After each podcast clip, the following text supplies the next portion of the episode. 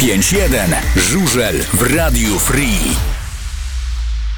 Możemy już oficjalnie powiedzieć dobry wieczór, dzień dobry i jeszcze raz wesołych świąt, bo niektórzy jeszcze świętują. Na przykład przy stole, oj, proszę bardzo. 100 lat. Niech żyje.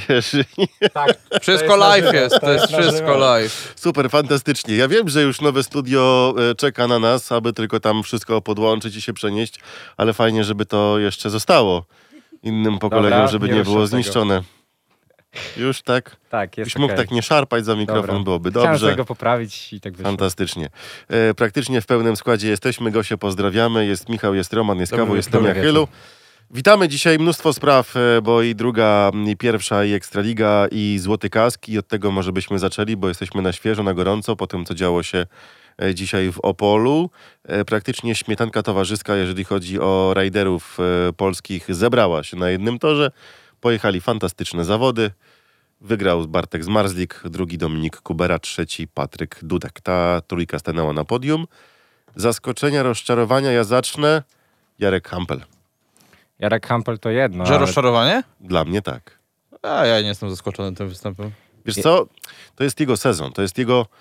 Nie, to musi być jego sezon. Właśnie, to musi być jego sezon, w którym musi się pojawić, bo pamiętajcie, że w motorze... sezonu na sezon pojawia się kolejne najsłabsze ogniwo.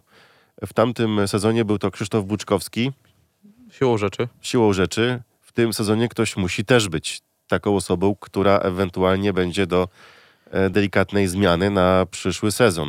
Jak na razie po tych dwóch pierwszych meczach, no nie chcę głośno mówić, ale to Jarek Hampel. To nie mów.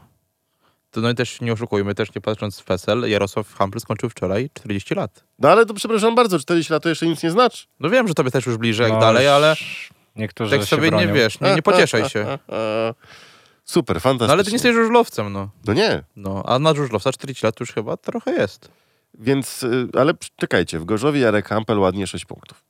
Przyzwoicie jak na wyjazd i jak na Jarka. No w ale w domu wczoraj to taki Jarek, taki... bezbarwny. Informatyczny taki. Ale z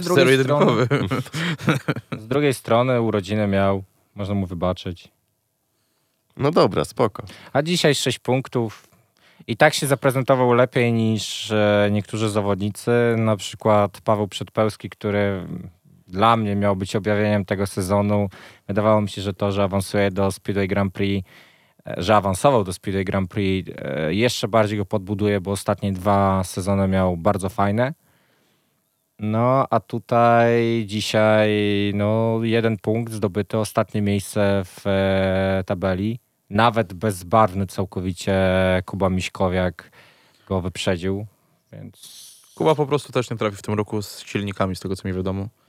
No więc... póki co Kuba Miśkowiak chyba jedno z największych takich negatywnych zaskoczeń, przynajmniej na początku sezonu. Ja to bym wyróżnił w tym turnieju finału Złotego Kasku w Opolu Krzysztofa Kasprzaka. Tak, to co Krzysztof Kasprzak. Bardzo ładne zawody pojechał. Nie, to tak, literki zbierał. Wszystkie miał. Alfabet chyba chciał ukraść. Ale wszystkie miał. Nie, bo jeszcze U nie ma. No tak. U jako upadek. Tak, było wykluczenie. Taśma defekt. Tak. Jeszcze U brakuje. Ale w ogóle to wykluczenie, kwintesencja naprawdę. No, obraził się za to, że go wystawili jako rezerwowego. I znaczy, zacznijmy od tego, że ja nie rozumiem formy doboru zawodników tego turnieju. Jest to, widzi mi się, pana trenera Dobrockiego. Po prostu są wybierani przez trenera, a nie jest to żaden eliminator, ani nic. Ja wiem, że mamy początek sezonu. Ciężko jest o jakiś eliminator. No ale na przykład dziwi mnie fakt, że nie było w tym turnieju Maxa Drabika. Znaczy, wiem, że w Gorzowie się też nie zaprezentował zbyt dobrze. Znaczy, no dobrze, no wiem, że wraca do tego żużla, no ale... Spokojnie. Dajmy mu czas. Naprawdę tak, spokojnie. Ale chodzi mi o sam fakt, że nie powinno być tak, że to trener sobie wybiera kogo chce. Ja wiem, że to jest trener i tak dalej, kadry, no ale to powinien być jakiś jednak eliminator, bo to nie jest turniej o nic. Tutaj jadą zawodnicy o wejście do Grand Prix, do eliminacji do Grand Prix. Tylko wiesz, czy... Okej, Drabik moim zdaniem powinien się ścigać z tymi najlepszymi, ale czy to jest dobry czas, żeby już wchodził już na Grand Prix? Od tego Drabika po prostu, no... Nie powinno być tak, że to trener wybiera po prostu. No tak, to masz rację. Ale wygrywa Bartek Zmarzlik po raz trzeci. Trochę robi się to nudne, moim zdaniem, ale zobaczymy, co przyniesie sezon. Zostawmy już Złoty Kask. bo dzisiaj tematów jest całkiem sporo. Zacznijmy szybciutko tylko. To Roman i jego konik. Tak, twój konik. Przelećmy tylko, zatrzymajmy się przy jednym wyniku, tym dzisiejszym. No. Metallica Recykling Korea Szrawicz, Texom Stal Rzeszów 46-42. Fajny występ Pawła Miesiąca, mimo tego, że punktów mógł mieć więcej, gdyby nie Hubert Łęgowik. Tak uważam. No i wspaniały wywiad prezesa kolejarza po meczu Sławomira Knopa. Dalej OptiBet Lokomotiv Daugavpils kontra Unia Tarnów 59-31. Wydaje mi się, że chyba lekkie zaskoczenie po tym, jak Unia Tarnów zaprezentowała się w pierwszej kolejce. Przerwę ci, weź troszeczkę wtyczkami poruszaj, bo po upadku mikrofonu zaczął delikatnie pierdzieć, jak ty mówisz. Może to nie mikrofon? Może to nie mikrofon, nie wiem. Lepiej? Spróbuj na górze trochę też. O tutaj, no. Czekaj. Lepiej? Gorzej się nawet zrobiło. Gorzej. Widzisz, upadek mógł zaszkodzić. Na pierwszym łuku już. Zobaczę. Kabelkiem na dole poruszaj. Mikrofon ma taki na dole kabelek, o tutaj, no. I powiedz coś teraz. Halo. Nie. Dobra, będę cię musiał wyciszyć. Do widzenia. Dobra. Nie, trochę ciszej będziesz musiał być. Ewentualnie zaraz się zamienię z kawą po prostu. Nie, jest okej, dobra. OptiBet Lokomotiv Daugavpils Unia Tarnów 59-31. Wydaje mi się, że chyba zaskakujący wynik, patrząc na to, jak Unia Tarnów pojechała w pierwszej kolejce przeciwko PSZ Poznań. No, dominacja Łotyszy od samego początku do samego końca. Szkoda Oskara Bobera, bo tylko 2 punkty na jego koncie. No i dzisiejszy mecz Spetshaus PSZ Poznań kontra Budmak Stal Polonia Piła. Powrót pilskiej Polonii na żużlową mapę Polski 66-24. To ja bym właśnie powiedział, że to nie był mecz, a raczej trening punktowany. Ale wiecie co, ja bym na chwilę obecną jeszcze nie oceniał Polonii. Zobaczcie, jakim składem Polonia w ogóle pojechała do Poznania, do faworyta tej ligi, do drużyny, która rzuciła chyba wszystkie pieniądze, jakie miała, żeby zbudować taki skład, jaki mają w tym momencie. Okej, Polonia zrobiła 24 punkty, ale pamiętajcie, że to jest pierwszy mecz po dłuższej przerwie, to jest pierwszy mecz po powrocie na tą żużlową mapę Polski, to jest mecz, gdzie Polonia po prostu pojechała, no może rzeczywiście potrenować, no ale takim składem, czego można było od Polonii oczekiwać? Co tak obserwujesz? Coś mi nie pasuje w mikrofonie. To wstań i zobacz, no, bo ty się lepiej chyba znasz. Wymówcie, a ja sobie... Ty się lepiej znasz od nas tutaj na tym sprzęcie, więc... Ale Rune Holta w końcu wrócił. A rzeczywiście coś takiego słychać, ale wiesz co, nie wiem, czy to słychać na audycji. Teraz cię w ogóle na przykład nie słychać. Domyśliłem się. A teraz? Teraz nie ma już. No i mówiłem, no to jednak to ekspert jest. Jednak lata doświadczenia życiowego są. Tak. Dobrze. 2. liga skończona, więc lecimy dalej. No ale mieliśmy się zatrzymać na chwilę przy Polonii. No to... Już wystarczy naprawdę, bo dla mnie to jest antyreklama żużla i nie wiem. Ale tego meczu nigdzie w telewizji nie było. Nie było i bardzo dobrze, że nie było w telewizji. Ale jedną rzecz trzeba powiedzieć, bardzo wysoka dzisiaj frekwencja w Poznaniu, z tego co słyszałem. I z tego, i przynajmniej od pierwszego biegu mogli już spokojnie jeść kiełbaski i skubać słonecznik, bo to było ewidentnie widać. I nie wiem, czy na zachód Polski dotarł słonecznik do stadionu. Że Poznań po prostu rozjedzie piłę na swoim stadionie. Szkoda mi tylko kibiców pilskiej Polonii, bo jednak to była przerwa od ścigania, jeżeli chodzi o piłę. Wrócili z nadziejami i zostali troszeczkę stłamszeni. Zobaczymy, jak będzie dalej. Pożyjemy, ja czekam na pierwszy mecz domowy. Zobaczymy, jak Polonia zaprezentuje się w Pile. Na tym słynnym czarnym torze. No wiesz, ale nazwiska w Piler nie robią jednak wrażenia. No nie robią, ale jak już nawet na tym meczu domowym zakręcą się w okolicach 42-41 punktów, to już na mnie będzie fajny wynik. Wracamy do pierwszej ligi żużlowej, zostawmy drugą. Rof Rybnik, Trans MF Landshut Devils. Tak, 53-37, fantastyczny występ Grzegorza Zęgoty. Ja jestem pod wrażeniem tego chłopaka, on naprawdę... Fajny wynik. Po takiej kontuzji podniósł się, jest w takiej formie i wszystkie przeciwności losu, które go spotkały. Jedna kontuzja, druga kontuzja. W życiu prywatnym nie było wesoło i kolorowo, a ten chłopak wsiada na motocykl i robi wow. To prawda, no tutaj imponujący występ Grzećka, ale ja tutaj bym bardziej powiedział, że wow to Paweł Trześniewski, który ze złamanym obojczykiem na takim torze wsiadł w biegu juniorskim, zrobił trójkę. Tak, to to trójkę po walce, bo to nie był łatwy bieg dla niego, bo był atakowany przez Blederna i Bachhubera Cały czas praktycznie. Przez 4 okrążenia. I on się musiał bronić ze złamanym obojczykiem na trudnym torze. Co prawda potem już nie wyjechał, no ale nic dziwnego. To, co miał zrobić, to zrobił w tym meczu. Zrobił. Wygrał. Więc to bym powiedział, że to jest taki cichy bohater też tego meczu, bo wiemy, jaka jest sytuacja w Rybniku. Nie tylko kadrowa, ale ogólnie napięcie jest PR-owa właśnie i organizacyjna. A tutaj wychowanek, który dopiero wchodzi w ten dorosły żel, ze złamanym obojczykiem siada i robi trójkę. I powiem wam, że bardzo przykro się patrzy na puste trybuny w Rybniku, ale ja się rybniczanom wcale nie dziwię, patrząc na ceny biletów, jakie są na mecze. I na zachowanie prezesa Mrozka. No, to chyba nie od dziś tak tam jest. No nie, ale tam się nic nie zmieni, póki prezes Mrozek będzie na swoim stanowisku. Zauważ, że masz 47 zł za normalny bilet, gdzie w Lublinie za bilet płacisz 50 zł, tak? Czasy się zmieniają, zawodnicy się zmieniają, a prezes wciąż ten sam. No ja mówię, mnie bardzo cieszy Grzegorz Zęgota i teraz zobaczcie ZZ-ka stosowana również w Rybniku, bo tam też nie ma jednego zawodnika. No i zobaczcie, że niby ZZ-ka, a nie dla każdego jest to sprawiedliwe rozwiązanie, bo niektórzy jednak mieli nazwisko w swoim składzie, które wypadło, ale to nie był zawodnik, który był gwarantem jakichś dużych punktów, no ale był w składzie, tak? No to był. A teraz za niego jedzie ZZ-ka i robi znacznie więcej punktów, ale są takie drużyny, gdzie ciężko tego Rosjanina jest zastąpić. Tutaj patrzmy Wrocław, bo jednak Artiom... No zaraz przejdziemy do tego. Tak, robił te dwucyfrowe wyniki i tutaj... No, Rybnik na pewno skorzystał na tym. Tak. A jak chcę wam jeszcze powiedzieć... Ja nie wiem, czy Motor też nie skorzystał. Ktoś liczył, ile punktów ZZ-ka zrobiła w tym sezonie w Lublinie? Wczoraj nie wiem, a w Gorzowie zrobiła 10. 10, tak.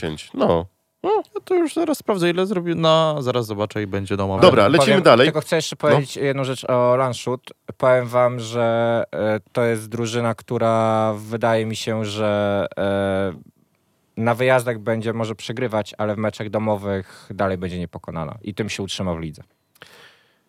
To jest fajny, ciekawy mecz. Start Gniezno kontra Orzeł Łódź. Gniezno, które wygrało swój pierwszy mecz i to... dosyć sprawnie i pokaźnie, a teraz na własnym torze ulega łódzkiemu... Ale Start Gniezno nie wygrał meczu. Nie wygrał? Start Gniezno zremisował pierwszy mecz 45-45 w Zielonej Górze. No, ale ładnie się postawił, jeżeli chodzi o Zieloną Górę. 35-55 na własnym torze Start Gniezno przegrywa z Orłem Łódź. Zaskoczenie, bo dla mnie trochę dramat. Tak. To jest dramat, to zaczniemy od tego... Co oni zrobili z tym torem w Gnieźnie? Przecierałem. Akurat ten tor w Gnieźnie niczym się nie różnił od tego, jak jeszcze Motor tam jeździł. No właśnie. Więc jest nowy toromistrz. Typowy tor w Gnieźnie. No ale który nie pasuje własnym zawodnikom.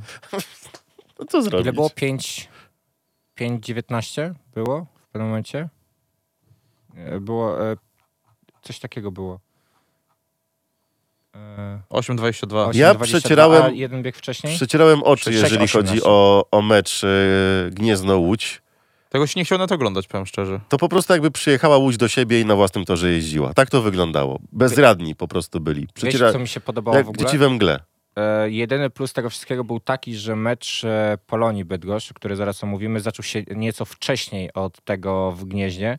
I w momencie, jak się przełączało mecze w aplikacji, było można, w aplikacji Kanał Plus, było można po prostu sobie przełączać pomiędzy jednym a drugim meczem, bo mecz był dostępny właśnie w aplikacji. Nie wiem, czy go oglądaliście, ten drugi. Wow, jestem pod wrażeniem twoich nowych technologii w telefonie. Naprawdę. Było, ale właśnie fajnie się zazębiało w taki sposób, że jeden bieg się kończył, drugi się w drugim meczu zaczynał, więc ja obejrzałem 2 mecze naraz. Ja nie obejrzałem całego, żadnego z tych dwóch. Fantastycznie. Pewne urywki. No... Przepraszam bardzo, ale niedziela to była wielkanocna, godzina 14. Inne priorytety były chyba. A też do tego tematu za chwilę wrócimy, bo ten temat wczoraj został poruszony przez niektórych trenerów wczoraj. To prawda. Polonia Bydgoszcz, Abramczyk Polonia Bydgoszcz na własnym torze podejmuje Zdunek Wybrzeże Gdańsk 52-38. No chyba wszyscy spodziewali się, że na własnym torze ten mecz wygra Bydgoszcz. Wygra i to jeszcze... Niestety z takim Danielem Jeleniewskim. No widziałem ten artykuł, że niby wygrała Bydgoszcz, ale nie napiszemy nic dobrego o Danielu. Gdzieś był taki artykuł. Na Interio oczywiście, gdzie indziej mógł być. Aha, no tak. No ale wiesz, zawsze ktoś przy takim wyniku musi być tym, który no, tych punktów nie będzie zdobywał. No przepraszam cię bardzo, nie mogą wszyscy mieć trójek, tak? No jakby wszyscy mieli trójki, to ten mecz by się skończył 75-15. No właśnie i ktoś musiałby gdzieś... No ktoś musiał mieć gorszy dzień. Akurat miał gorszy dzień Jeleń w tym akurat wypadku, więc no też się nie czepiajmy. Ale fenomenalny dzień miał Matej Żagro mimo tego wykluczenia. No i Kanadybier też, bo tyle samo zdobyli. Po jednym zerze wykluczeniu, po 4 trójki. Więc widać, że te transfery nowe w Polonii Bydgoszcz już się powoli spłacają. I Adrian Miedziński, panowie, Adrian Miedziński, gdzie po pierwszym meczu wszyscy mówili, że wróciły stare demony Adriana Miedzińskiego, a tu okazuje się, że jednak nie. Że no, druga kolejka, Adrian Miedziński jeszcze nie leżał. Tak, wydaje mi się, robi 10 punktów, jest okej. Wydaje mi się, że to było po nawet nie tyle, co po pierwszym meczu, bo w pierwszym meczu sparingu też 10 punktów, właśnie po sparingu Polonii Bydgoszcz z Apatorem Toruń, jak dobrze pamiętam. Mhm. To chyba po tym się pojawiły komentarze, bo Wlanschut był chyba najlepszym zawodnikiem, jak dobrze pamiętam, Polonii Bydgoszcz. Tak, 11 punktów. Nawet 11, nie 10, więc... No, Adrian Miedziński zszedł tą ligę niżej.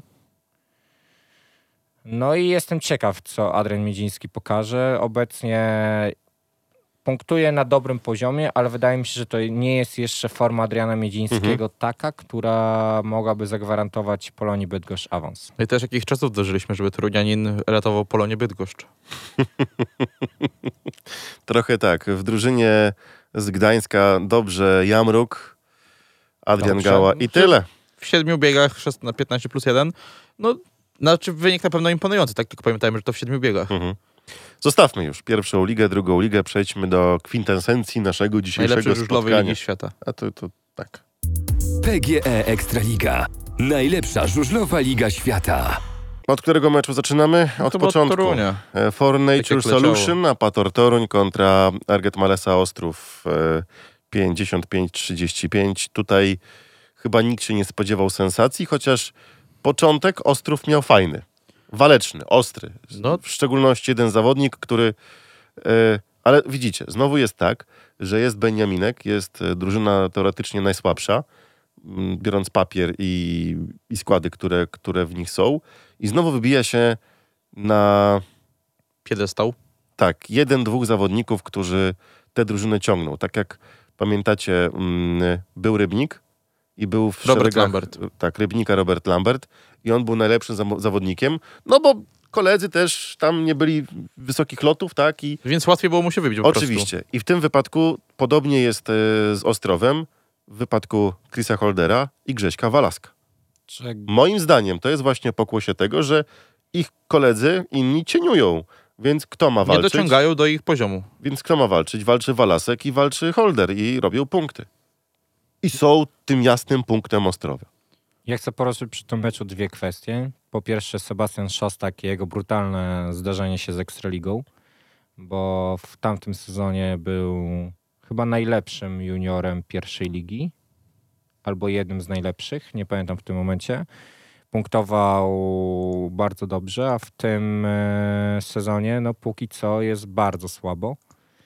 A druga rzecz to pomimo tych 20 punktów przewagi Apatora, Apator według mnie zaprezentował się fatalnie w tym meczu. Naprawdę, tutaj myślałem na samym początku, że ten występ we Wrocławiu Apatora to po prostu wypadek przy pracy, pierwszy mecz sezonu, mecz wyjazdowy. No, mogło nie wyjść. Chociaż to zdobycie 31 punktów to też jest dziwna sprawa. Patrząc na w ogóle siłę Apatora, albo bardziej na nazwiska Apatora. No, ale ten mecz domowy... No, ale poczekaj. Dali wygrać Ostrowianom tylko jeden bieg drużynowo i to był bieg 13. Wiesz co, ale widziałeś... Znaczy dali, no wygrał po prostu. No wygrał, Widziałeś w jaki sposób w ogóle Apator prezentował się na torze? Zacznijmy od tego, że ten mecz w ogóle był strasznie nudny. Tak, to zacznijmy od tego, ale w ogóle widzieliście w jaki sposób Apator jechał na tym torze? Mówię, to było chyba najmniej przekonujące zwycięstwo, jakie widziałem, taką ilością punktów. Mimo tego, że Apator wygrał 20 punktami. No i? to dla mnie na torze się zaprezentował słabo, po prostu. I zastanawiam się, co będzie. Przepraszam bardzo, to zapytam inaczej. Czego się spodziewałeś po Apatorze w meczu z Ostrowem? Że to będzie wynik jak Poznań z Piłą? Nie, ale stawiałem, że po tym jak Apator dostał do 30, zrobił 31 punktów we Wrocławiu, to na swoim torze będzie chciał zaprezentować się w taki sposób, żeby pokazać swoim kibicom, że ten mecz we Wrocławiu to był wypadek przy pracy. A tutaj wcale w taki sposób się nie zaprezentował, bo jechali z najsłabszą drużyną ligi, która no, na chwilę obecną no, walczy tak naprawdę Chris Holder i to jest jedyny zawodnik, bo Grzesiek Walasek w pierwszym meczu też pojechał całkowity piach. Dobra, ale ja nie jestem w stanie ciebie zrozumieć. Wygrali 20 punktami. Ledwo Ostrów wyszedł z 30 punktów, bo już pachniało sensacją, że 30 nie zrobił. Czy wiem, czy ledwo, bo... I nadal czujesz niedosyt, że nie pokazał czegoś Toruń? No mówię, że dla mnie to zwycięstwo, mimo tego, że było 20 punktami, było w bardzo słabym stylu, po prostu.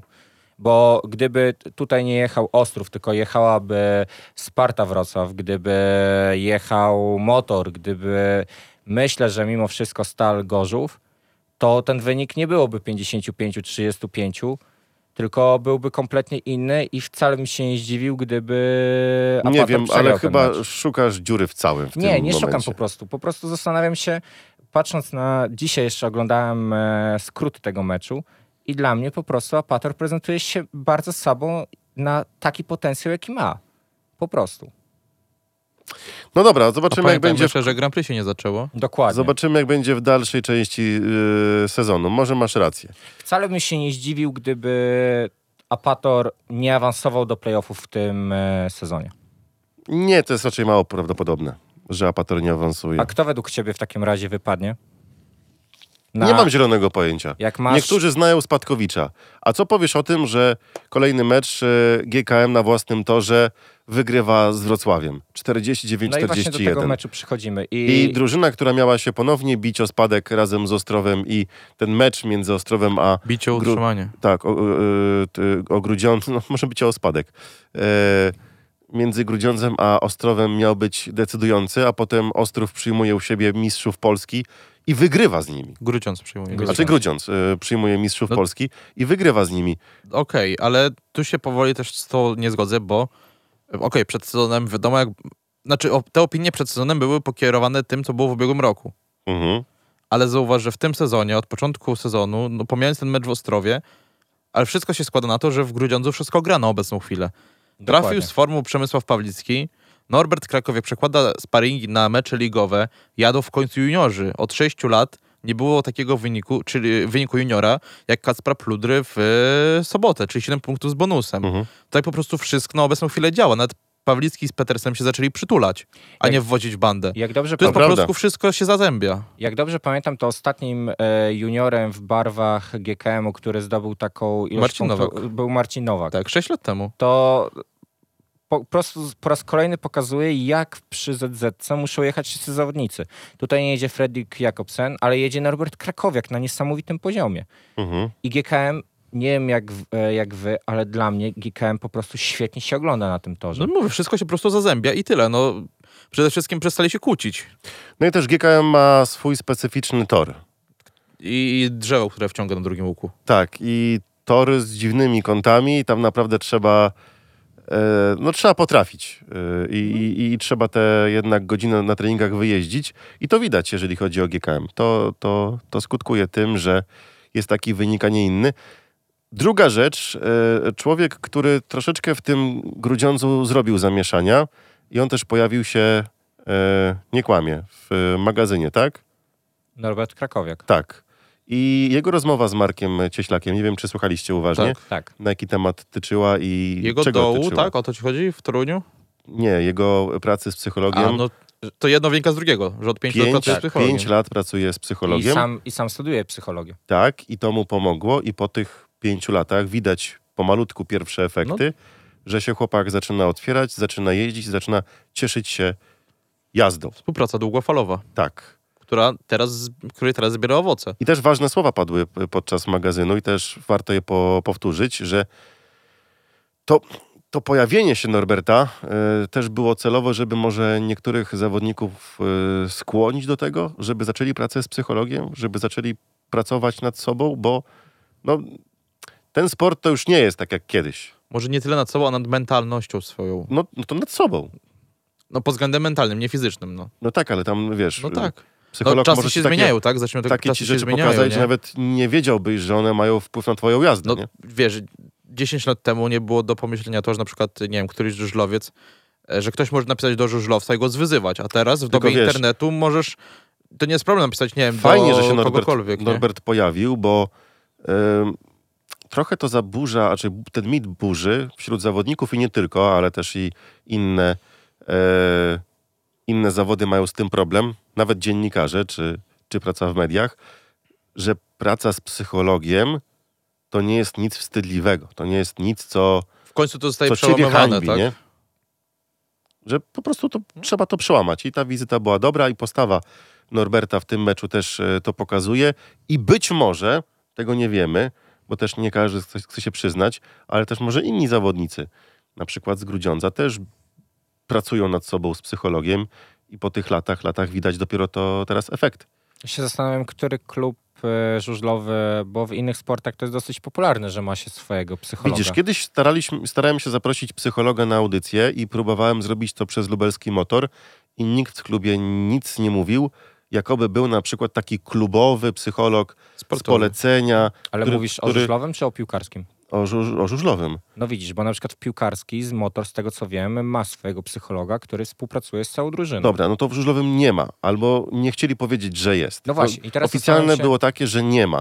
I usłyszałem, że to już zawodnicy indywidualnie, kto tam chce, to sobie działa. A czy waszym zdaniem nie powinien być właśnie w każdym klubie taka osoba? Jak najbardziej powinien być. Patrząc na to, że no, tak jak mówię, czasy się zmieniają i technologia idzie do przodu, no to chociażby z tego względu też powinno być cały czas wsparcie właśnie takiego psychologa. No, w Gorzowie jest, wiemy, pani Julia Chomska, czyli córka pana trenera, no ale jakby nie patrzeć, jest to psycholog, tak? Więc zawsze jest na miejscu i zawsze jak coś trzeba, to pomoże. Więc no moim zdaniem też powinien być już taki w każdym klubie. Pomijając psychologa, wróćmy do sytuacji zastępstwo zawodnika i Wrocław traci chyba najwięcej na tym, na zawieszeniu zawodników rosyjskich i na wprowadzeniu tego przepisu, że przez cały sezon drużyny te będą jeździć z zastępstwem zawodnika, no bo nie ma co się oszukiwać.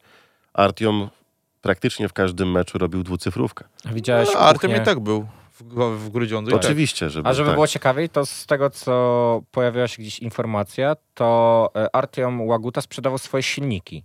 Nie wiem, czy słyszeliście. No tak, no to tuż przed sezonem sprzedał tak, GKM-owi. Tak, właśnie i GKM jeździł na jego silnikach podczas meczu ze Spartą. To taki, będąc jednocześnie w teamie Sparty w Parku Maszyn. Czy Wadim Tarasienko też był na tym meczu, też był w Parku Maszyn. Łogaczow też był w Rybniku. Tylko pamiętajmy o tym, że oni nawet mają zakaz wstępu do Parku Maszyn. Ciekawe, jak to zostanie rozstrzygnięte. Znaczy ja nie, żebym był za tym, żeby karać jakoś ich za to zachowanie. Krzysztof Kajak napisał na naszym czacie silniki, a nie psycholog. Chłopaki to motosport. No to Krzysiu, tutaj niestety, ale jesteś w bardzo poważnym błędzie, bo możesz mieć silnik od tunera wypieszczony na maksa, a nie równo pod kopułą i nic z tym silnikiem nie zrobisz. No i niestety spalisz się na starcie, będziesz miał złe starty, będziesz podejmował złe decyzje, wybierał złe ścieżki, przypalał się...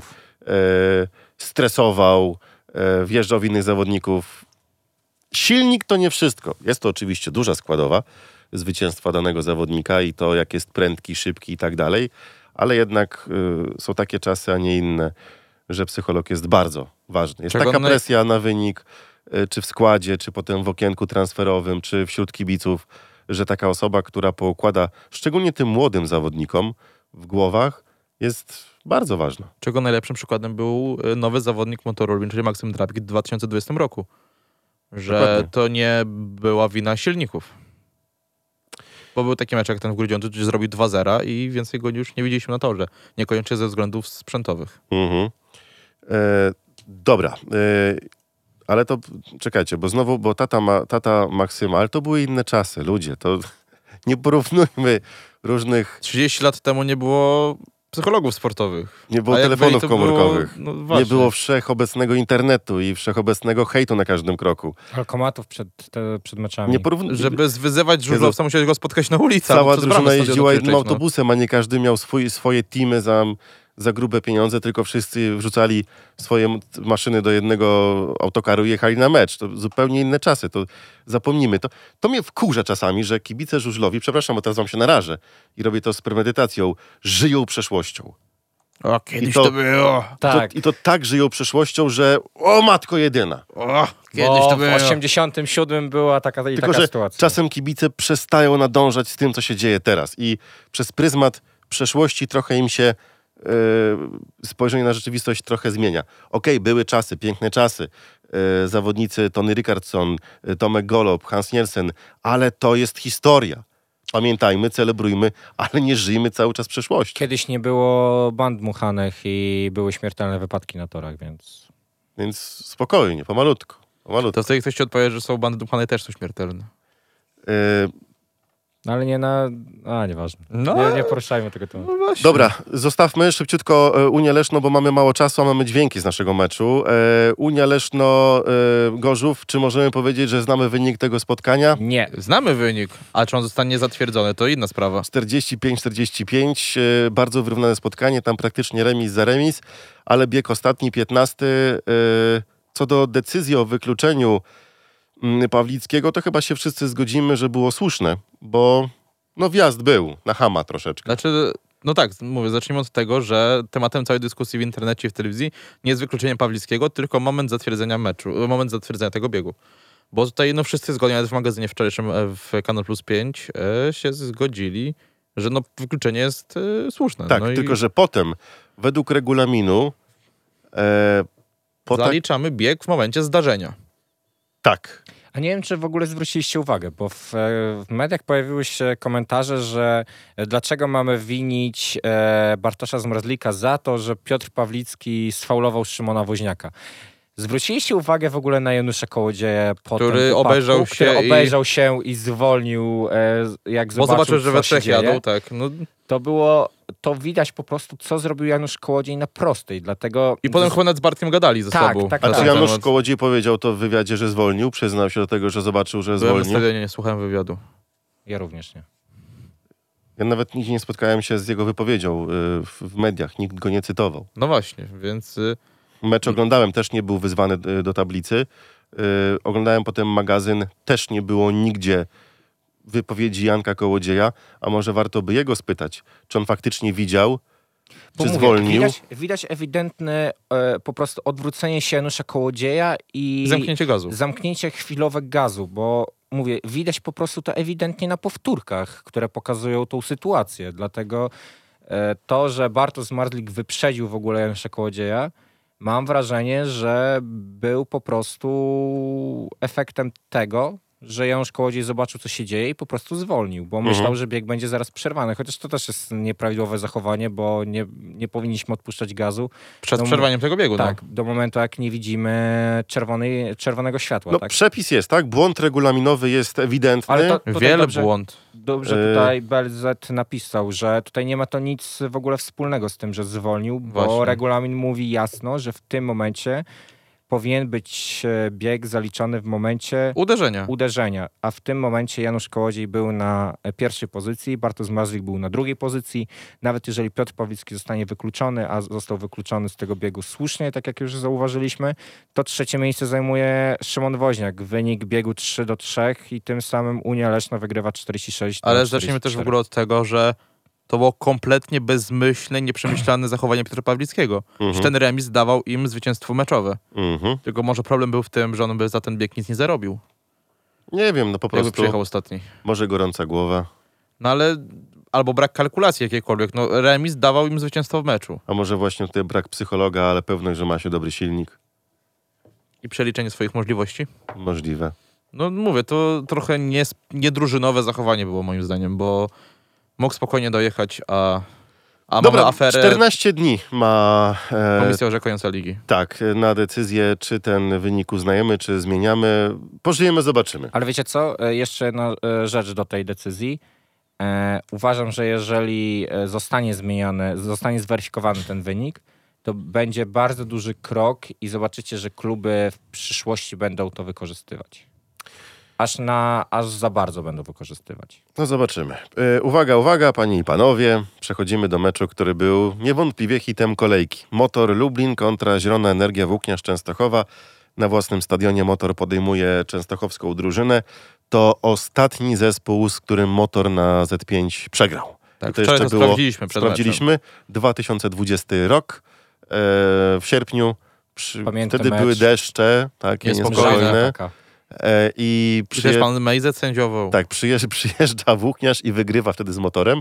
I to była ostatnia porażka lubelskiej drużyny na własnym torze. Wczoraj porażką trochę pachniało, bo gdyby był remis, to ja powiedziałem podczas transmisji, bo padło pytanie na czacie, gdzie było 5-1 podczas tego meczu. My z Michałem byliśmy na wieżyczce sędziowskiej, swoje obowiązki wypełnialiśmy, ja transmisję i tak dalej. Ty byłeś, Roman, na przeciwległej prostej. Tak, na C3, tak jest. Zawsze od jakichś 10 lat, co najmniej 12 nawet. I powiem wam, że jakby był remis, ja powiedziałem podczas transmisji, że byłby to remis przegrany dla Motoru. Tak, bo 8 punktów przewagi roztrwonić i... Ale to był piękny mecz, to był cios za cios, to był mecz jednego remisu tylko biegowego. Zacznijmy od tego, że od 10 biegu wpadały same podwójne zwycięstwa. To był mecz, którego moglibyśmy być sponsorem spokojnie. 5-1. Spokojnie. Ja mam jedynie nadzieję, że my się z Włókniarzem Częstochowa nie spotkamy w playoffach. To nic nie jest powiedziane, że ta drużyna nam w ogóle nie siedzi. To jest drużyna, z którą mamy największe problemy ze wszystkich drużyn. Naprawdę. Dobra, panowie, i tak jak mamy zerknąć na te składy i powiedzieć kto jak co, nie jestem w stanie powiedzieć kto jak co, bo tutaj każdy miał trójkę, każdy miał zero. No było kilku... Jarek Kampel nie miał trójki. Mateusz Cierniak też nie miał. Było, ale Mateusz Cierniak ładnie jechał. Przepraszam bardzo cię bardzo. A Mateusz Tudzież też nie miał trójki. Zostawmy juniorów. I Jonas Jepsen też nie miał. No to Jonas Jepsen ze strony Częstochowy cieniował i cieniował ze strony Lublina Jarek Kampel.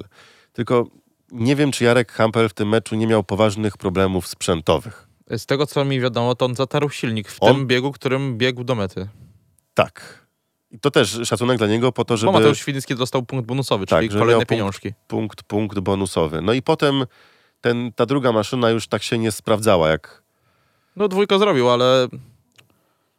Tam było też po tym, jak Dominik Kubera doznał w ogóle to defekt. Był strasznie właśnie pechowy mecz. Bo u nas były w sumie 3 defekty, nie wiem, czy widzieliście. Z czego na 2 dojechali do mety, ale... Tak, jeden nie dojechał, 2, no to Jarek dopchał, a drugi defekt zdarzył się już na końcówce. Kapeć u Wiktora. Lombarda, to były 3 defekty, bo przecież jeszcze Dominik Kubala miał drugi defekt zaraz po starcie, na drugim łuku. Czyli w sumie 4. No to w sumie 4. Ale co stanął i potem miał prosto straty do reszty rywali, więc... No to w sumie 4. Dobra, panowie, bo mamy też trochę wypowiedzi. Udało nam się, bo to już jest ten sezon, gdzie możemy wejść do parku maszyn, pod park maszyn, i tam do Media Center wypytać i pogadać z zawodnikami. Zacznijmy od drużyny gości i zacznijmy od, moim zdaniem, jeden z najsympatyczniejszych zawodników w PG Ekstralidze.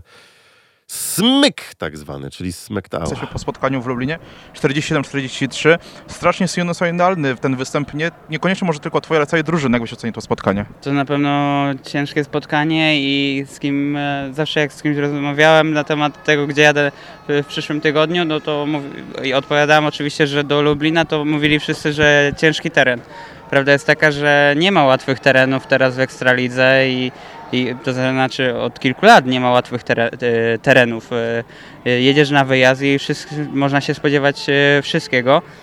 Ekstraliga jest bardzo wyrównana, a poza tym no to tutaj dzisiaj jechaliśmy z drużyną, która zdobyła wicemistrzostwo Polski, także to bardzo mocna drużyna i tor, na którym nasi zawodnicy bardzo rzadko mają okazję po prostu jeździć. Na taką większą analizę, no to muszę sobie to przeanalizować na spokojnie, bo roboty dzisiaj było dosyć dużo i skupiałem się na torze oczywiście, co się dzieje na torze, jak to wygląda, ale też dużo pracy mieliśmy po prostu przy sprzęcie, bo cały czas czegoś szukaliśmy. No właśnie a propos toru, może się wydawać, że tobie ten tor w ubiegłych latach nie był taki zły dla ciebie ten tor, może się wydawać, że miałeś dobre występy. Co się dzisiaj stało, że tak były dobre biegi przeplatane ze złymi? Ja szczerze mówiąc, nie wiem ile zrobiłem punktów. 7. 8+1, no czyli się nie poprawiłem od zeszłego sezonu, bo w zeszłym sezonie też zrobiłem 8+1. To tylko wina sprzętu, czy jednak te warunki atmosferyczne, które są bardzo zimne dzisiaj, to też na to wpłynęły? Nie szukam tutaj w warunkach atmosferycznych, bo turniej w Gnieźnie wygrywałem, gdzie było po prostu jeszcze zimniej. W Lesznie, Memoriał Smoczyka, też ta pogoda może nie było zimno, ale do najcieplejszych... No wiadomo, no po prostu to mamy początek sezonu, ta pogoda jest jaka jest, mecze są późno i z tego się spodziewaliśmy. Za chwilę się też to zmieni i też na przykład tego, czego dzisiaj brakuje w silniku, za chwilę się okaże, że pogoda go po prostu naprawi. To jest to wasze drugie przegrane spotkanie w tym sezonie. Powoli zaczyna się robić taka nieciekawa sytuacja? Czy ja wiem, czy nieciekawa. No na pewno boli mecz domowy, na wyjazdach nie powiem, że można przegrywać, bo nie wypada, ale wyjazdy są ciężkie, no, bo gospodarze, tym bardziej tutaj wy, Motor Lublin, macie atut własnego toru i dobrze się na nim czujecie i dzisiaj po meczu, jak patrzę na ten wynik 4-7, 4-3, nie jest tak źle. W zeszłym roku chyba było więcej, a jeszcze w Częstochowie to odrobiliśmy, także... Z pokorą oczywiście, chcielibyśmy tutaj z tego miasta, z Lublina wyjeżdżać zwycięstwem, ale się nie udało. Ale wierzę w to, że wszyscy, ja i moi koledzy z zespołu, daliśmy z siebie wszystko. Dobrze. Tor wywołał nasz bohater do tablicy lubelski tor. Miał teraz pojawić się Wiktor Lampart, ale pojawi się Maciej Kuciapa, bo on też kilka słów... o tym meczu powiedział. No nie do końca tor był naszym sprzymierzeńcem i to było widać od początku, że zawodnicy strasznie się męczą z ustawieniami. Ze startu na sam początku. W pierwszej części pierwsze, trzecie pole, potem drugie, tak. Czwarte. A na końcu A pole wygrywało wszystko. To jest coś niesamowitego. Dobrze, Maciej Kuciapa. Pamiętajmy jeszcze, że ten mecz był zagrożony i deszcz padał. Tak. Maciej Kuciapa, trener lubelskiej drużyny po meczu. No cóż, no bardzo ciężkie spotkanie dla nas. Obawiałem się tego, że to nie będzie łatwe spotkanie dla nas. Włókniarz podrażniony tutaj przegraną u siebie przyjechał i do tej pory te mecze pokazały, że tu włókniarz na naszym torze naprawdę dobrze się czuje i jakby szybko czyta te warunki nasze. I cóż, no to się sprawdziło, bo naprawdę spotkanie bardzo... Bardzo ciężkie dla nas, nie mogliśmy jakoś odskoczyć na jakieś bezpieczne punkty, żeby uspokoić ten mecz. Cały czas kontrola nad ustawieniami i tu komunikacja między chłopcy się komunikowali, aby dograć to ustawienie, żeby odskoczyć, ale no niestety włókniarz nam był tak dobrze dysponowany dzisiaj, że nie pozwolił nam na to rozstrzygnęło się to w 15 biegu. Cieszę się bardzo z tego zwycięstwa, bo naprawdę nie przyszło nam łatwo. A dlaczego tak było, a nie inaczej? Ten mecz był strasznie sinusoidalny. Nie? W pewnym momencie prowadziliśmy 8 punktami, a przed 15 biegiem był remis. Z czego wynikało tak naprawdę to, że nie potrafiliśmy odskoczyć na kilka punktów bardziej do przodu? Też mi jest trudno powiedzieć teraz tak na gorąco. Będziemy to analizować oczywiście. Też... Będziemy rozmawiać z chłopakami, jaka była właśnie tego przyczyna. Będziemy na pewno z tego meczu chcieli wyciągnąć oczywiście wnioski i przede wszystkim jeszcze na pewno i popracować nad motocyklami, dopasowaniem tych motocykli do tego toru i nad przygotowaniem toru.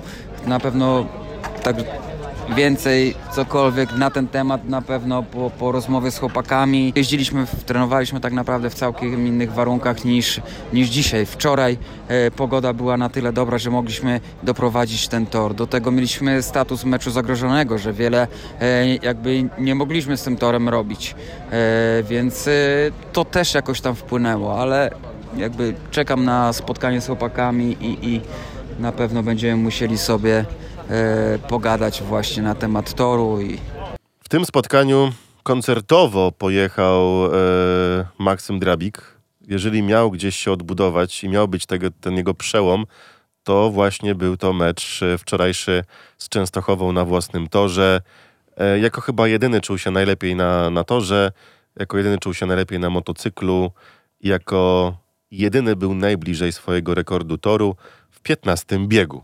Ale ogóle... chyba najlepiej nie czuł się w mix-zonie po meczu. Tak, ale zauważ, że jego trzeba zrozumieć. On... Znaczy ja mu się kompletnie nie dziwię, że on tam nie chciał być. Tak, o trochę przeszedł, nie lubi mediów, unika kontaktu z mediami. Nie powiedziałbym, że tyle, że nie lubi mediów, a nie lubi tych mediów, które mu nie dawały żyć w 20 roku. Czyli każdych? Nie, czyli głównie telewizji. Nie, no ale dużo, tak? To był temat numer jeden, nie działo się nic, więc wszyscy żyli tematem Maksyma Drabika. Trochę też jego klub mu tutaj dołożył do tego wszystkiego poprzedni. Przychodzi tutaj, ma spokój, jeździ, wita go fenomenalnie publiczność. Raz, że jego, dwa, że Jarek Hampel dostał 100 lat od kibiców na obchodzie Toru. Dominik Kubera również, więc no, fantastyczna oprawa meczowa, jeżeli chodzi o kibiców. Trzeba być dumnym. Sam Drabik Maksym nie wyszedł do dziennikarzy, był tylko w mix-zonie. On nie miał takiego obowiązku. Oczywiście, ale wypowiedział się na jego temat Maciej Kuciapa. Czy to był wymarzony debiut Maksyma Drabika na torze w Lublinie? No myślę, że tak. On tak naprawdę dzisiaj, no to można powiedzieć, że uratował ten wynik. No, bardzo dobra dyspozycja i ta jego jazda, no to jest... fenomen, także oby tak dalej. Życzę mu z całego serca, żeby tak prezentował się na każdym meczu. Czy trener mógł odczuć, że dla Maksyma był to mecz wyższej stawki, trochę jak wiemy, Włókien Częstochowa, jego macierzysty klub, do tego ojciec parku maszyn po drugiej stronie, debiut na własnym torze, przed nowym klubem, to chyba taki strasznie ciężki był mecz dla niego pod względem emocjonalnym. No na pewno, tak jak mówisz, no, te wszystkie czynniki na pewno gdzieś tam u niego są. Gdzieś to... Czy to sprawiło, że to była podwójna motywacja, potrójna może dla niego, żeby tak pokazać się? Myślę, że tak. On wydaje mi się i tak go oceniam, że on chce wrócić i być czołowym zawodnikiem w Polsce i tak pracuje, aby tak się stało.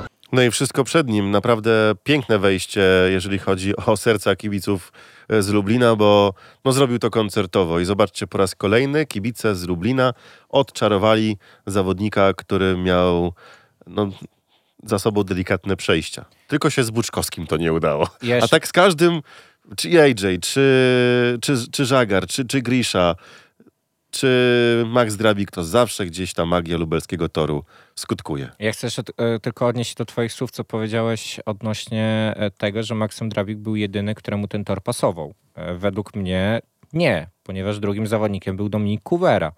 Dominik miał 3-3, później miał defekt na drugim miejscu, gdzie był niesamowicie szybki i później to 0, gdzie również... No złapał defekt, bo było widać, że coś poszło silnikiem, również było na drugiej pozycji. Gdyby ten silnik, w sumie nie wiem, co tam poszło, czy to był silnik, czy to w tym było... pierwszym defekcie to mu łańcuszek sprzęgłowy po prostu strzelił. Możliwe, że w drugim też coś było z łańcuchem. Nie wiem, czy później ten sprzęt został wymieniony, no ale gdyby nie te defekty, no to on 2 razy jechał na drugiej pozycji, więc po 4 biegach miałby 10 punktów. Jeżeli oczywiście by dowiózł te punkty. Ale nie miał. Ale ten tor mu widać było, że pasuje. O to mi bardziej chodzi. Czekajcie, bo jeszcze ktoś wywołał Jamroga. No tutaj akurat nie tyle stadion, co decyzje błędne motoru. Znaczy tak, no mieszanie po prostu. Tak, to na dobre nie wyszło ani Kubie, ani Pawłowi, pamiętamy, myślę, więc to... Jeszcze się pojawiło nazwisko Buczkowskiego, którego uważam, że kibice wspierali jak najbardziej. Oczywiście, tylko nie odblokował się, tak jak inni. Tak, o to chodzi. On może zaczął jechać pod koniec sezonu, ale no nie oszukujmy się, nie zaczarowali. No na początku to on się w drugi łuk składał 3 razy, więc... Dobra, ale poczekajcie, bo też Maciej Kuciapa powiedział, czy obawia się tego meczu, który będzie w piątek. Ja się obawiam pogody, bo prognozy nie są optymistyczne. A plan taki nie mamy. Przed nami mecz z Grudziądzem w najbliższy piątek. Patrząc na to, co Grudziądz prezentuje w tym sezonie, czyli mecz w Ostrowie i przede wszystkim sobotni mecz z Watrą Spartą Wrocław na własnym torze. Obawia się trener trochę tego spotkania? Powiem tak, każdego meczu się obawiam, czy to jest mecz wyjazdowy, czy mecz u siebie. Można było to dzisiaj nawet zauważyć. Drużyna, która przegrała u siebie, przyjeżdża tutaj i jedziemy jak równy z równym, więc każdy mecz naprawdę trzeba być maksymalnie przygotowanym, skoncentrowanym i bardzo dobrze przygotowanym. Tu nie ma meczy słabych. I kto by się spodziewał, że mecz piątkowy, ten pierwszy, będzie meczem na szczycie tabeli. W ogóle tak patrzę na lidera. Tak patrzę na prognozę pogody i od dzisiaj do czwartku ma lać, ale w piątek za to ma być pochmurnie, bez deszczu i 13 stopni. Czekajcie. Miejmy nadzieję, że się uda odjechać. Jeszcze Wiktor Lampard też pojawił się w strefie dla mediów i mieliśmy okazję z nim przez chwilę porozmawiać. Fajny mecz, ciekawy. Częstochowa stawiła nam czoła. Tak naprawdę jak wiesz pewnie walka była do ostatniego biegu, ostatni bieg zdecydował, więc no myślę, że bardzo fajny mecz. 7 punktów z bonusem w twoim wykonaniu, jesteś zadowolony z twojej dyspozycji dzisiaj? Szczerze mówiąc to nie do końca, bo mogłem zrobić więcej dla drużyny, może moglibyśmy wcześniej już zwyciężyć, no ale ja dałem się wszystko. Mam nadzieję, że w przyszłym meczu pójdzie mi lepiej i nie dam się minąć już nikomu. Sam chcę walczyć do samego końca i zobaczymy, jak będzie. To twój ostatni sezon w gronie juniorów.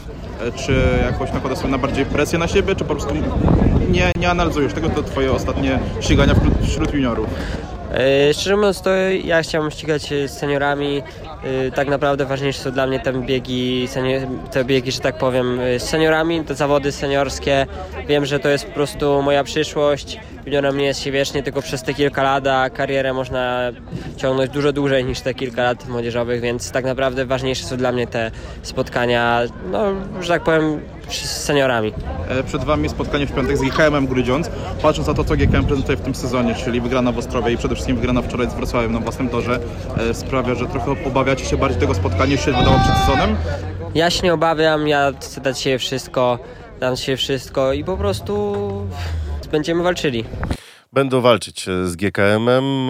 Też mówił Wiktor o tym, że bardziej zależy mu na tych biegach, gdzie ściga się z seniorami, a nie te biegi juniorskie, no bo jednak to jest ostatni jego sezon w tej roli. No w juniorskich już się nawygrywał, tak? Nawet wczoraj. Ale nie wiem, czy wy takie macie wrażenie, ale ja mam takie wrażenie, przynajmniej jak się zachowuje na motocyklu, jak prowadzi swój motocykl. Że zmężniał?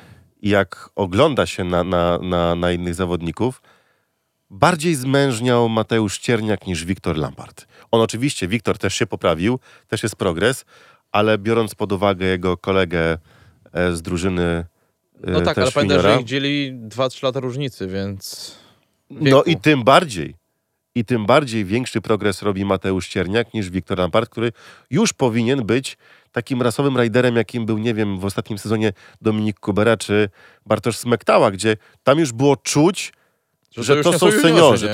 Tam już było widać, że to oni tylko, dla nich to formalność jest ten ostatni rok z juniora i takim, wiesz, to będzie tylko przedłużenie, że wejdą w wiek seniora. Gdzieś jeszcze, przynajmniej na początku tego sezonu, nie widzę tego u Wiktora. Ale z drugiej strony Wiktor zrobił 7 punktów z bonusem, więc... Oczywiście, ale ja... Nie wiem, jak mam to ci opisać. Tu nie chodzi o jego zdobycz punktową, tylko o to, jak zachowuje się na motocyklu, na torze, gesty, ruchy, wszystko. I o to właśnie mi chodziło z Opatorem. Jak mówiłem, że mi się nie podoba styl, a punktacja, a styl to są dwie różne rzeczy. I teraz właśnie dałeś przykład Wiktora Lamparta. No a o to ci chodziło, że nie wyglądali ładnie tak. No dobra, no to tu masz rację, okej. Przyznaję ci. No i Mateusz Cierniak jednak tak trochę bardziej facet na motocyklu. Tak, a jeszcze pytałeś się o zdobycze ZZ-kowe, że tak powiem, w naszym meczu wczorajszym. To zrobiliśmy 2-1-2-0, czyli łącznie 5 punktów. No dobra, a w Gorzowie ZZ-ka ile? 10. 1-3-3-3. No i zobaczcie, czy w Gorzowie Grisza by dyszkę zrobił? Nie wiemy. Ciężko nam powiedzieć. Postawilibyście u Buka, że dycha walnie Grisza w Gorzowie? W ogóle wczoraj był fenomenalny kurs na dwucyfrówkę Maksyma, tak chciałbym tylko dodać. Nie wiemy, jakby się prezentował Grisza Łagota w tym sezonie. No właśnie, a na naszym torze, no podejrzewam, że pewnie by zrobił więcej z Częstochową Grisza. Nie wiem, nie będę gdybał. Nie.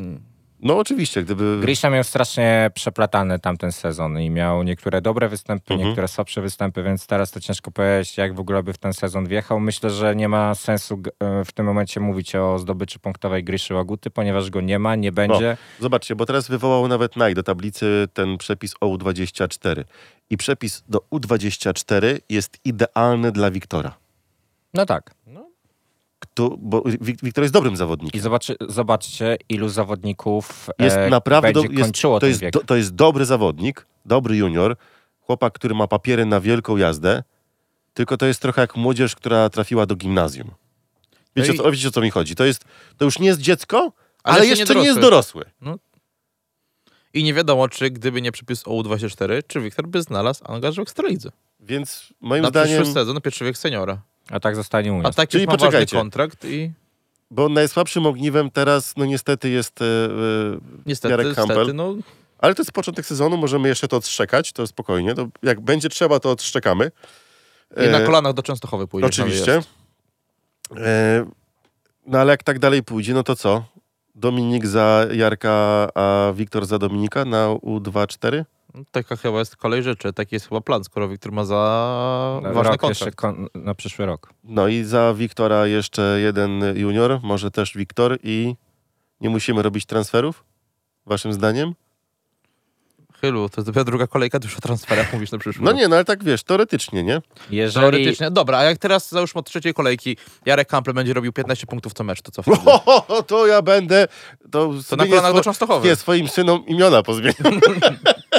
Dobra, i tu się nagrało. Dobra, Jarek mamy to. Dobra, to się nagrało. Nie wiem, co na to twoja żona, ale... No zobaczymy. Nie będzie miał wyboru, no. To się nagrało, poszło weter. Więc... Będzie Jarosław senior i Jarosław junior? Czy Jarosław 1, Jarosław 2. Zobaczymy.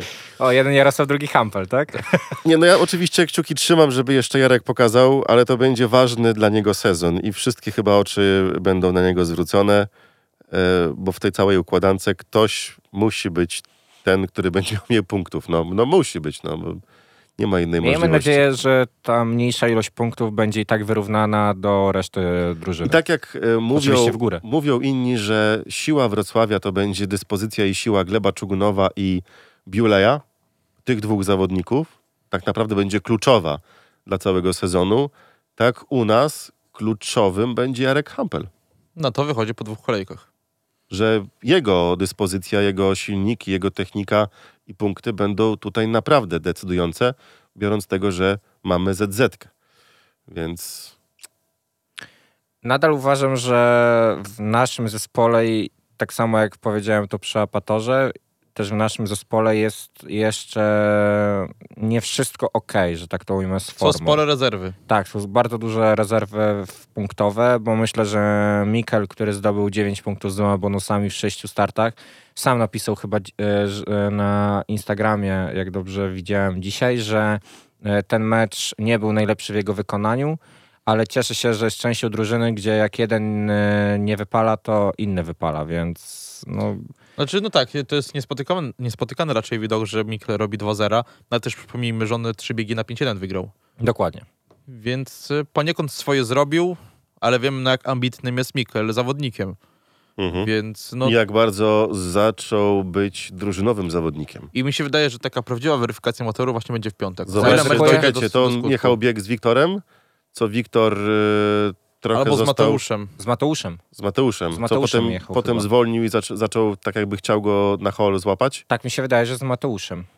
Że na 5-1. Możliwe, tak? Ale to był fajny mecz. Miejmy nadzieję, że ten piątkowy też będzie fantastyczny. Z Wiktorem. No. Przyjeżdża do nas Grudziądz i mecz w piątek o godzinie 18:00 na szczycie tabeli. Zmierzą się jak do tej pory dwa najlepsze zespoły po dwóch kolejkach. Motor Lublin kontra GKM Grudziądz. Na te relacje was oczywiście również zapraszamy. O godzinie 18:00 startujemy w Radiu Free i na radio.lublin.pl. Czy zapowiedź dziś... kolejki będzie? Zapowiedź kolejki? Nie zdążysz, już jest 21:00. Widzisz, trzeba było mnie o drugiej lidze mówić. Zawsze możemy ekstra nagrać. Nie mam czasu, wiesz. Sanatorium Miłości będzie za chwilę, muszę obejrzeć. Bardzo, bardzo gorąco dziękujemy za dziś. Zapraszamy was w piątek na transmisję z meczu i zapraszamy was w poniedziałek o 20:00 powróci audycja 5.1. Potem już będziemy czekać na wyjazd w Toruniu, bo kolejny mecz wyjazdowy to 1 maja. Majóweczkę. Tak, pojedziemy na Motarenę. Też będzie stamtąd transmisja tego to spotkania, więc nie obawiajcie się, ci, którzy lubią słuchać komentarza stricte lubelskiego, takiego pod naszych kibiców. Za dziś już wielkie dzięki. Dziękuję. Michał Mielnik, dziękuję bardzo, dobranoc. Paweł Roman Rurasz, również dziękuję bardzo. Kawu, powiedz dobranoc. Dobranoc. No i ja mówię jako Chylu dobranoc, miłej nocy. I jutro poniedziałek, wtorek, ale taki wtorek, który poniedziałek udaje o poranku. PGE Ekstraliga. Najlepsza żużlowa liga świata. Magazyn żużlowy 5.1.